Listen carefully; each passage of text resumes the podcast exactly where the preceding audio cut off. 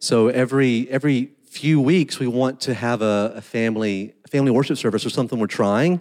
And so thank you guys for being uh, patient and willing. And and uh, if you have children that are above five, up to ten, and and you didn't know it was kind of a like out of nowhere thing, uh, be sure to to find me or even Judy is over here to my left and your right. She is our Christ City Kids director, and just get to know her and pass along your information so we can be sure to let you know of any time we do uh, family events like this and have the kids come forward. I know for me that was always a special thing growing up. Um, so we're in this series called Margins, where we're going through um, the book of Acts, and we're looking at these passages as we go through chronolo- chronologically of these moments that were happening in this first century development of the church, know, as, as it was expanding.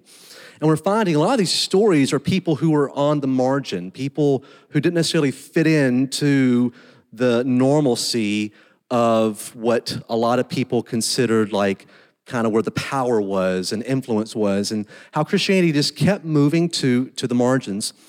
And we've had some really great messages so far. I really think that the last two weeks of Drew um, talking through the eunuch, and then last week, if you didn't get a chance to hear Jamin's sermon, both have just been fantastic. And, and so this morning I have some fear, but the fear isn't, and the shame isn't from because they're such great teachers and I got to follow that up.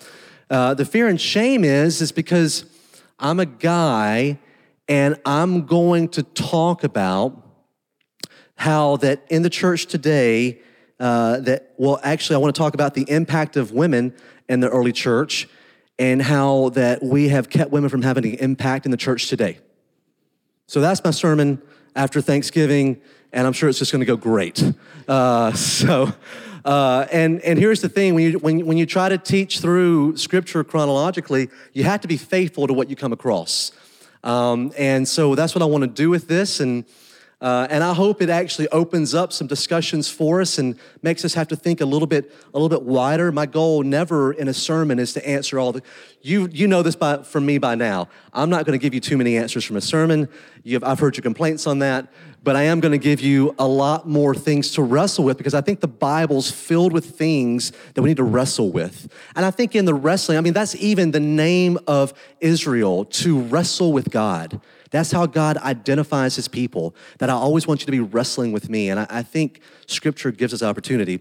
So we're going to talk about this woman named Tabitha and I just wanted us to explore her story. I think it's really interesting where her story lands. It's right after Saul's conversion, who becomes Paul. And it's right before we had this huge explosion into the Gentile world, which that's what you are here for, for the more than likely is it's a Gentile. You're here because of that. But there's this little story in between of a woman named Dorcas of Tabitha. And let's look at verse 31 though, because this is important it says, Then the church throughout Judea, Galilee, and Samaria enjoyed a time of peace and was strengthened, living in the fear of the Lord and encouraged by the Holy Spirit, it increased in numbers. Now, this is important because there's a, there's a healing uh, and unification happening within Israel's history when, when we see this here. This is a big deal. From south in Judea to north in Galilee, from Samaritans who were called dogs by Jewish people at this time to Jews who were considered the most privileged of their, of their kind of, of religion. There's a unification happening that Christianity is bringing all these groups of, of people together, people who didn't before now connect past lines of social economical barriers. That's a big, big deal. No, no other religion could do that in the history of the world. And this movement was, was helping that, that happen. And we see here that there's even a word that says that they were, um, they were in peace, being strengthened, which is a really interesting word in the Greek. It's, it's this word, oikodomeo, oikodomeo. O, oikos would be the word for house. Oikodomeo is this active word meaning building a house, which is really strange. Like when it says they were in peace and strengthened, it just is that one word, oikodomeo. And, and the best that a lot of translators can really try to wrestle, I mean, it looks weird to say it this way if you were to translate it just in English, but the word means that they were like house builders. They were house builders, which I think is a beautiful idea. They were building a new kind of house that the world had never seen. They were making a new kind of home that the world had never even considered. That's what this movement was about. That's what it was doing. So we see that in this building of a house, of a new reality and a new world, there was all this peace happening amongst God's people. And Peter and others are traveling around, and we find that Peter goes to this place called Lydda, which would be, if you could think of in, in modern day Palestine, Israel, if, if Jerusalem is kind of south central, Lydda is just about probably 20 miles west of there, heading to the coast. And he goes there for this man who it says who had been bedridden for eight years. And we really have no other reason why this person would be mentioned except as a springboard to, to Joppa. Now, Joppa is modern day Tel Aviv. That's what Joppa would be. And Tel Aviv or Joppa is one of the most important, coveted um, pieces of land and cities in the history of the world. It's been conquered, um, I think it's either the most or second most than any other city in the world throughout history because it was like the gateway into the Middle East. It had this, it was this port town. And so, because of that, it was very diverse and a lot of cultural crossover was, was happening throughout. So, Joppa was this hustling, bustling city. And we find that we mm-hmm. read on here in, in verse 36, it says, In Joppa, there was a disciple named Tabitha. Her Greek name is Dorcas, and she was always doing good and helping and helping the poor. Now, it's, it's, interesting that it would say Dorcas. That would be her, her Greek name. So here's what we know that she's, she's, she's mixed, she's biracial. She's Jewish and she's Greek, which means she's a Hellenist Jew. And if you've been with us in the series, you know that there were Hellenist Jews, believers, who were coming to faith back in, in Acts 6. And we'll even kind of tie more of that connection here in just a moment. But we don't really know exactly a lot of, of Tabitha's story. We know that her name Tabitha in Aramaic Hebrew and her name Dorcas in Greek means gazelle. So the alternate uh, sermon title was the, the Gazelle of Joppa. That sounds kind of fun, maybe even a good book name for somebody at some point in time, the Gazelle of, don't you wish you could be called the Gazelle of Joppa? Um, so, um, but we have this woman, Tabitha, who um, she is doing really good work. Now, the Bible's intentional with its words. It's not wasting words. It's always trying to get across a message. Trust me on that, right? Like it's, and, and with Acts, you have to remember something. It's not even trying to state historical happenings. It's not trying to list all the chronological things. Uh, the Bible, people didn't necessarily think in those terms with history at this time. They need to document this exact thing. That's why you have four accounts of Jesus in the Gospels that we have to wrestle with. That they're trying to get across something intentional with this story. And so it's just interesting that we have this person here, this, this woman, Tabitha, and, and what she's doing. And we find that she's mentioned she's first a woman, which means she's a minority in a, in a male driven society. She's also a, um, she's also a Hellenist, which means even for women who were Jewish, they still had a leg up in prestige than women who were biracial, right?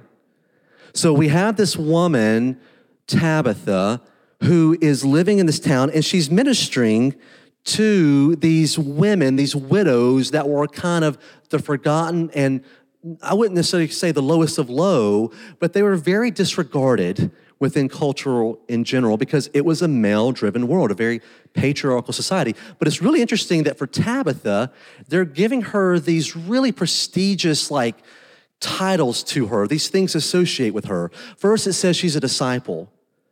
And the only other person that's called individually a disciple outside of the 12 was just a few verses before when we have Ananias who's ministering to Paul. Ananias and Tabitha are the only two people in the New Testament that are called a singular disciple, and she's the first female to be called a disciple. It's a pretty big deal. That's very intentional. And then it goes on to say that she was doing, she was full of good works and helping the poor. No one else gets that accreditation within the New Testament. That she was full of good works and she was helping the poor. She was doing big things in a small way for people who were forgotten about within culture and society. And this is what Luke, the writer of Acts, is wanting us to pick up on. That he, here is a person who's on the margins of society, ministering to the people who are living in the margins of society and making a difference. And it's becoming well known. This is what they want you to remember within space and time in Scripture. Keep that in mind. We then find in verse 37, it says, About that time, she became sick and died and her body was washed and placed in an upstairs room. Again, interesting. She is placed in an upper room. The only other time that things are talked about in an upper room, just so you know, is Jesus with his disciples. Again, words are not wasted. Things that Luke wants you to keep in mind as he's writing here. There's something significant about this person's life, this woman making a difference in a world that does not cater to women. And so what happens is she's the whole burial process would be that she was body be washed and cleaned and wrapped in linen and all those kind of things and and then they find out that Peter is in Lydda, just about nine miles east of Joppa. So they go and they rush and bring him back. And as he comes, we see in verse 39, it says, Peter went with them. And when he arrived, he was taken upstairs to the room, and all the widows stood around him, crying and showing him the robes and other clothing that Dorcas had made while she was still with them.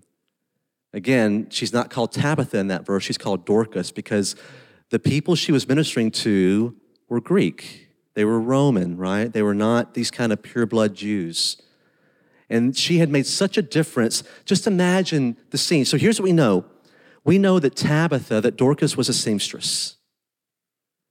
We know that what she did is she, she wasn't running around Joppa doing these miracles of healing. That's not what she's remembered for in history. She wasn't laying hands on somebody and they fall over and they're healed or an arm grows back or whatever. She's doing something as simple as taking needle and thread and weaving it through fabric to put on the backs of these women who we see in Acts 6 are totally forgotten about and overlooked by Jewish believers, followers of Jesus. So much so, they have to bring a correction to leadership and bring them to attention and say, You are doing something very unjust here by overlooking these people. If the Jesus movement is about elevating people who are in need, you are not doing that. If it's about seeing people who are unseen, you are not doing that. And what we see is Tabitha takes this message very dear to heart. And she takes what she can do and she brings these many miracles into these people's lives who are completely overlooked and forgotten about. Now, listen, I can't overemphasize the importance of seeing people who are unseen. This is how God introduces himself in the Bible in, in Exodus. Exodus 2, verse 25. We have people crying out in their slavery, and it says that God heard their cries and he, yada, he knew, he saw them where they were.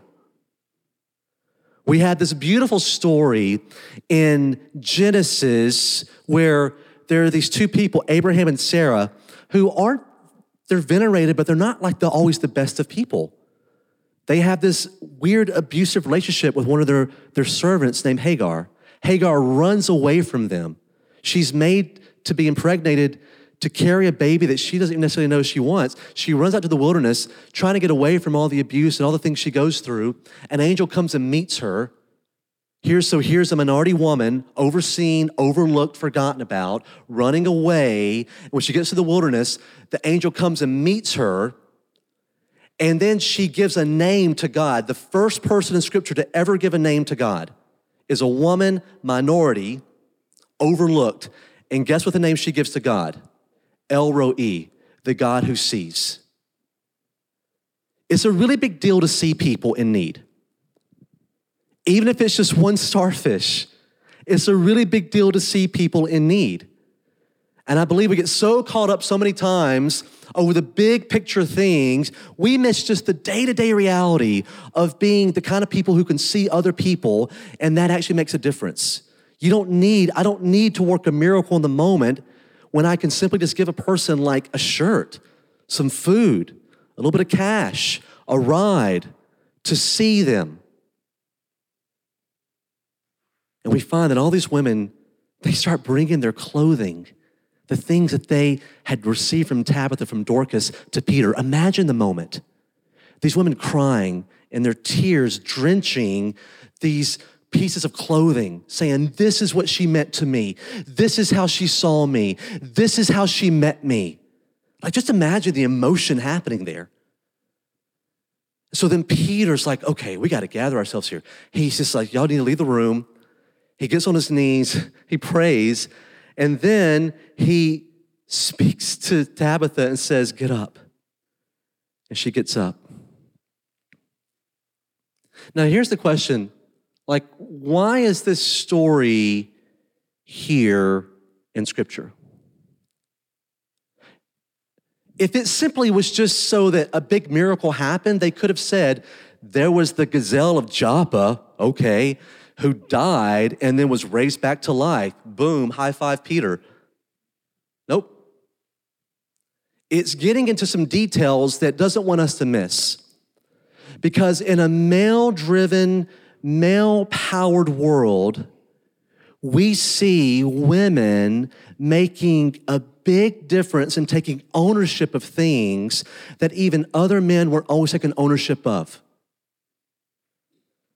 We see these women on the edges of society and the margins of culture making an impact, an impact that was so big and so great, Luke felt it was important to document this. Listen, we don't really know exactly if Tabitha was a widow or not. I will say this we have a picture of her here, a, a, an icon. The Eastern Orthodox Church has venerated, venerated her into a saint. St. Tabitha the widow, that it, it must take a widow to really understand the needs of widows, right? Like, this is a person that is marked in history as just a big deal. And I, I, think that this matters for us and it's important for us to consider because whether it was Samaritans or Jews, whether it was Galileans or, or, or Judeans, whether it was women or men, the movement of Jesus is one that elevates minorities and the unseen to a status like that of those who are noticed. I'll say it again. The movement of Jesus is one that elevates minorities and the unseen to a status like that of those who are noticed. The movement of Jesus, this movement happening in space and time in the first century, is one that subversively takes the power movements of the day, turns them on its head, and ensures power and recognition is distributed evenly. And in this small way, something profound must be remembered by the early church that women make a difference and that they shape culture. And that if we ever lose that and ever take away that, we are losing out on what the movement of Jesus truly could be. And by telling the story of Tabitha, Dorcas to the women who were unseen, we see a woman working in the power of the Spirit, making a difference. Now, what does this mean for us? I think a couple of things. Um, I think it's a corporate level, and then I think I'll try my best to do it at an individual level. Okay. So, first, a, a corporate level. As I was thinking through this message, um, I was thinking about the influence of women in my life. I first had to start with my mom. Now, you guys have heard plenty of stories of how things went crazy down in Mississippi uh, for little old Robin. Okay, and sure, there's there's plenty of those stories. Uh, also, it's important to be able to say that um, uh, my mom brought me as a 13 month old from a war torn country in Iran by herself, had to be transited and stay in Istanbul for nine months, and brought me to America and took care of me. Pretty big deal, okay? Um, she was a single mom. Even when there was a remarriage here, you know, like it, is still, she was a strong single mom. Uh, she worked several jobs, factory jobs, until she kind of created her own niche and career in being a stylist. And then she created her own business and became one of the premier uh, stylists and salons in my town uh, with her own hands. That's what she did. Um, so she raised me, had her own career, um, built her own business, uh, led worship in my church for 25 years, and made sure that I was taken care of and that I regularly was woken up at 6 a.m. to read my Bible. That's the kind of woman I was raised by. When I was 25, I talked a woman into marrying me. Her name is Suzanne. Uh, and it was rough, all right? Um, I didn't deserve to ever stand on a platform and wield a mic uh, and try to talk about Jesus, and she would even tell me that. She would say things to me, How can you go preach the gospel when you're not living the gospel out at home? I can't support you in this. Yeah, that's called having a voice. Um, and it's because of her willingness to have a voice and for her to be healthy, I actually was led to more health. It's because she had boundaries and she kept lines and she took care of herself and made hard decisions that forced me that if I was going to be with this person, I was going to have to do the same. That's called strength. I'm not who I am and where I am today without my wife, Suzanne's willingness to be not just a strong woman, just a strong person.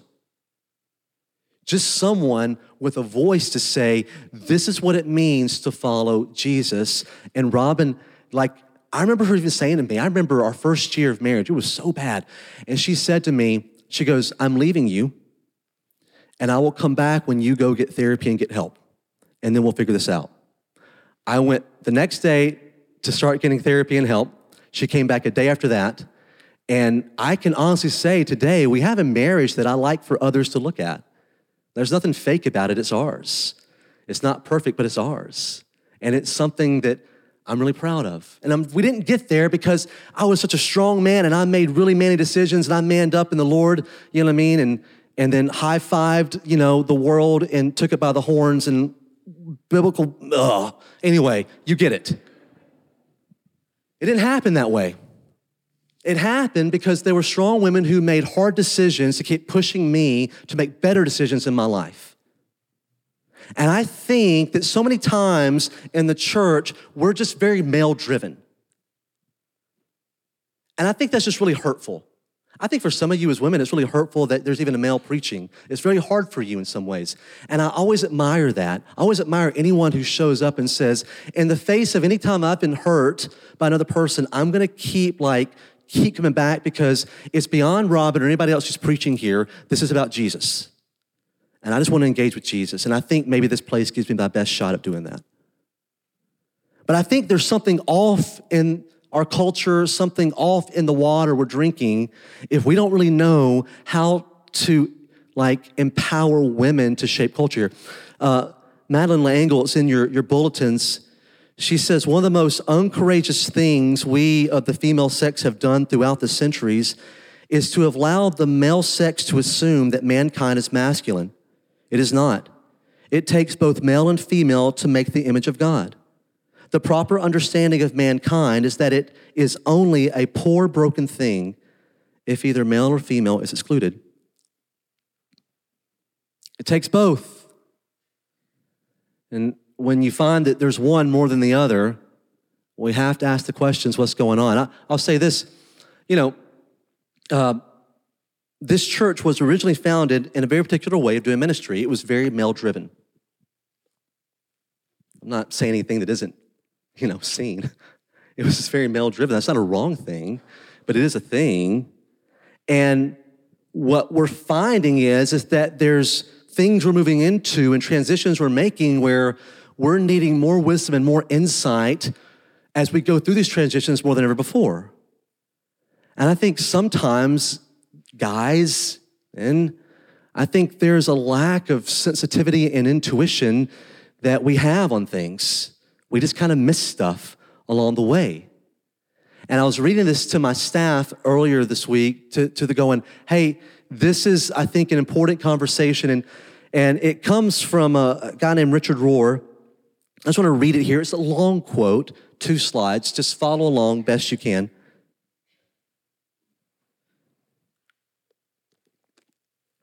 Historically speaking, in most cultures, the role of men has been to create, to make new things, to fix broken things, and to defend us from things that could hurt us. However, most children saw their mothers in a different way. She was not a creator, a fixer, a defender, but rather a transformer.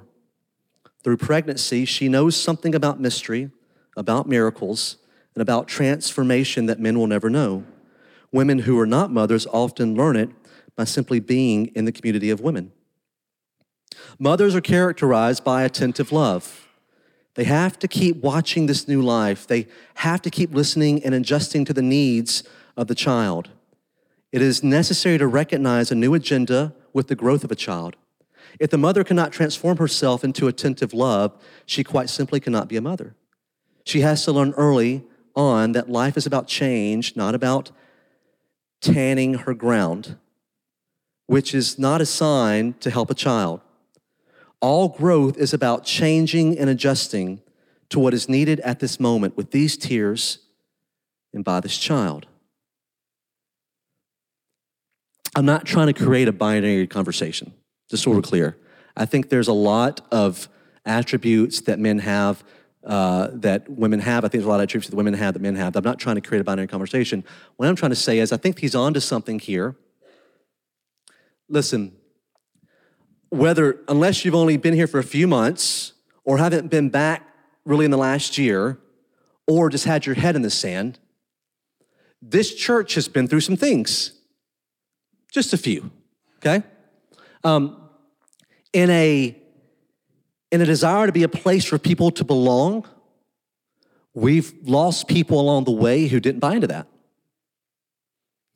In a um, in a desire to be a place for people to know God, we've lost people who didn't see it the same way.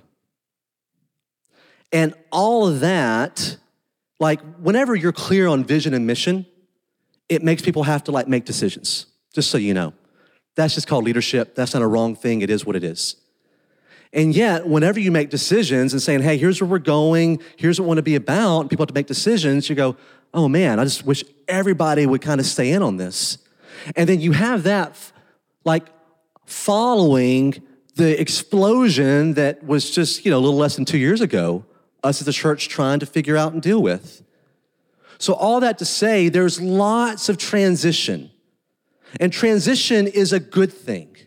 I know all of us want to get to the settled place where it all just makes sense and we're all good and eat like big grapes like they did in, in Joshua.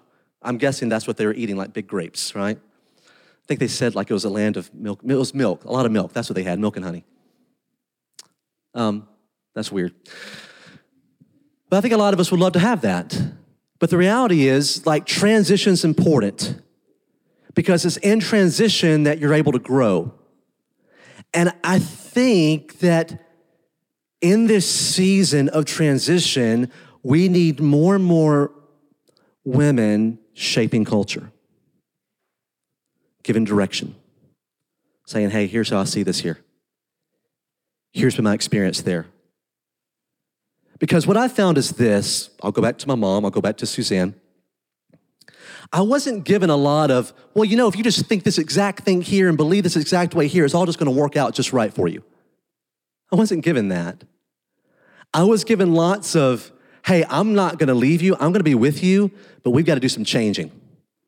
So we're gonna kind of work on this in a really like more intuitive way. We're really gonna talk through some things here.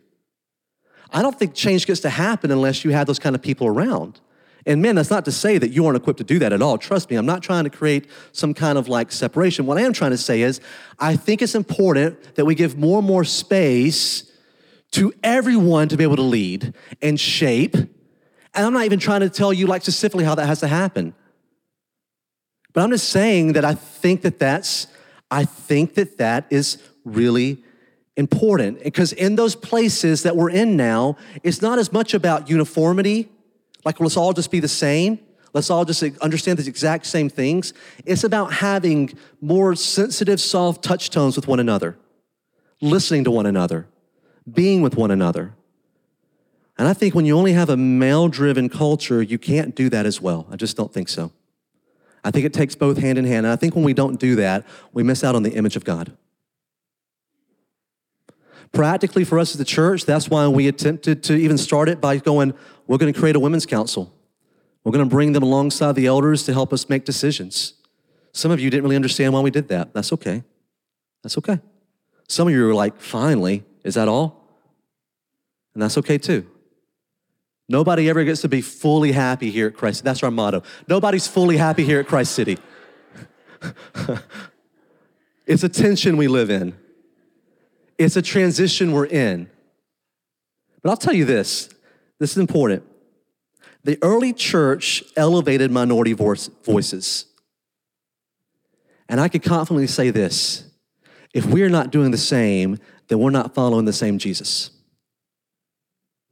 It just is what it is. You can't read Acts and go, well, just kind of this voice here. Nope. You're always looking to elevate the voices that can't be heard. This is what it means to live in this stuff together. And I would say for an individual, I think your challenge is this guys, men, where do you tend to overlook the female voice in your life? Where do you tend to go, yeah, yeah, yeah, sure, okay, fine. And like you're missing out. You're missing out on having more femininity in your life to shape you and to make better decisions. And if all you have are a bunch of dudes helping you make decisions, that's a really stupid thing to do. It's really foolish. It's really unwise. And in your marriages, if you're just putting up with what your wife has to say and not listening to her, I think it's time to experience some shame. I think it's time to experience like some limitations in what you can and can't do. Ladies, it's a very difficult thing. I can't imagine this. I can't imagine trying to find a voice in a world that doesn't want to give you a voice. So I'm not going to try to do that. What I'm going to say is that you have, it'll take a lot of courage for you. And we want to do the best we can at this church to give you as much space to do that. Okay? And I know that's hard. And um, as, yeah, I think that's it. I want you to know it's hard. We see that. God sees you. I see you. I think the leaders of this church sees you. And it's our desire to like figure that out together. Now here's the thing. I have no way to end the sermon except there. I have no like really practical thing for you to go home, go try this out. I mean, maybe go draw a starfish this week. I don't know, right? But I think it's okay to stop it there and just go, hey, there's tension. But listen, if we lean into the tension and not away from it, we get a better chance of becoming more of an image of God in this world, more of something that people want to go towards and not away from.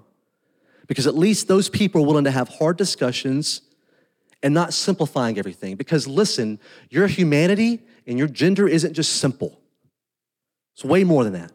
It's way more complex than that, especially with what the world throws our way. I'm saying, well, here's the guy's role and here's the gal's role, and just kind of do it that way. I don't think it's that simple. I think the Bible's clear on that. And I'm not telling you whether ought to be a complementarian or a egalitarian. Nope, not saying that. All those can work. Trust me, all those can work. It's a matter of this Are you seeking to elevate minority voices? Are you giving room for that? Do you look at the Me Too and Church Too hashtag movements and go, oh, that's just political nonsense? No, it's not. There are voices to be heard. Just like in the Black Lives Matter movement, voices to be heard. The question is, do we have the courage and willingness to do it? They do in Scripture. I think we can here. And it's because of the table we're about to go to. Because at this table, we find not uniformity, but unity. Greeks and Jews, Samaritans, Hebrews, men and women all come around the table and say, I'll follow this guy, this Lord, this Savior. Let's pray.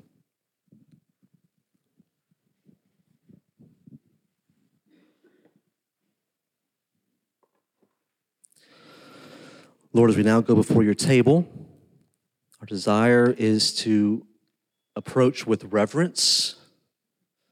Our desire is to approach with humility.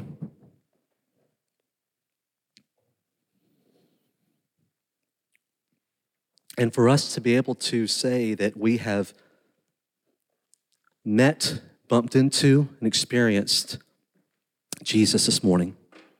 We thank you that this is not memorial service, but this is a engagement of just how big and wonderful and loving and awesome you are. So we're going to bring the worst of us to the best of you and trust that you're going to meet us there. In your name we pray. Amen.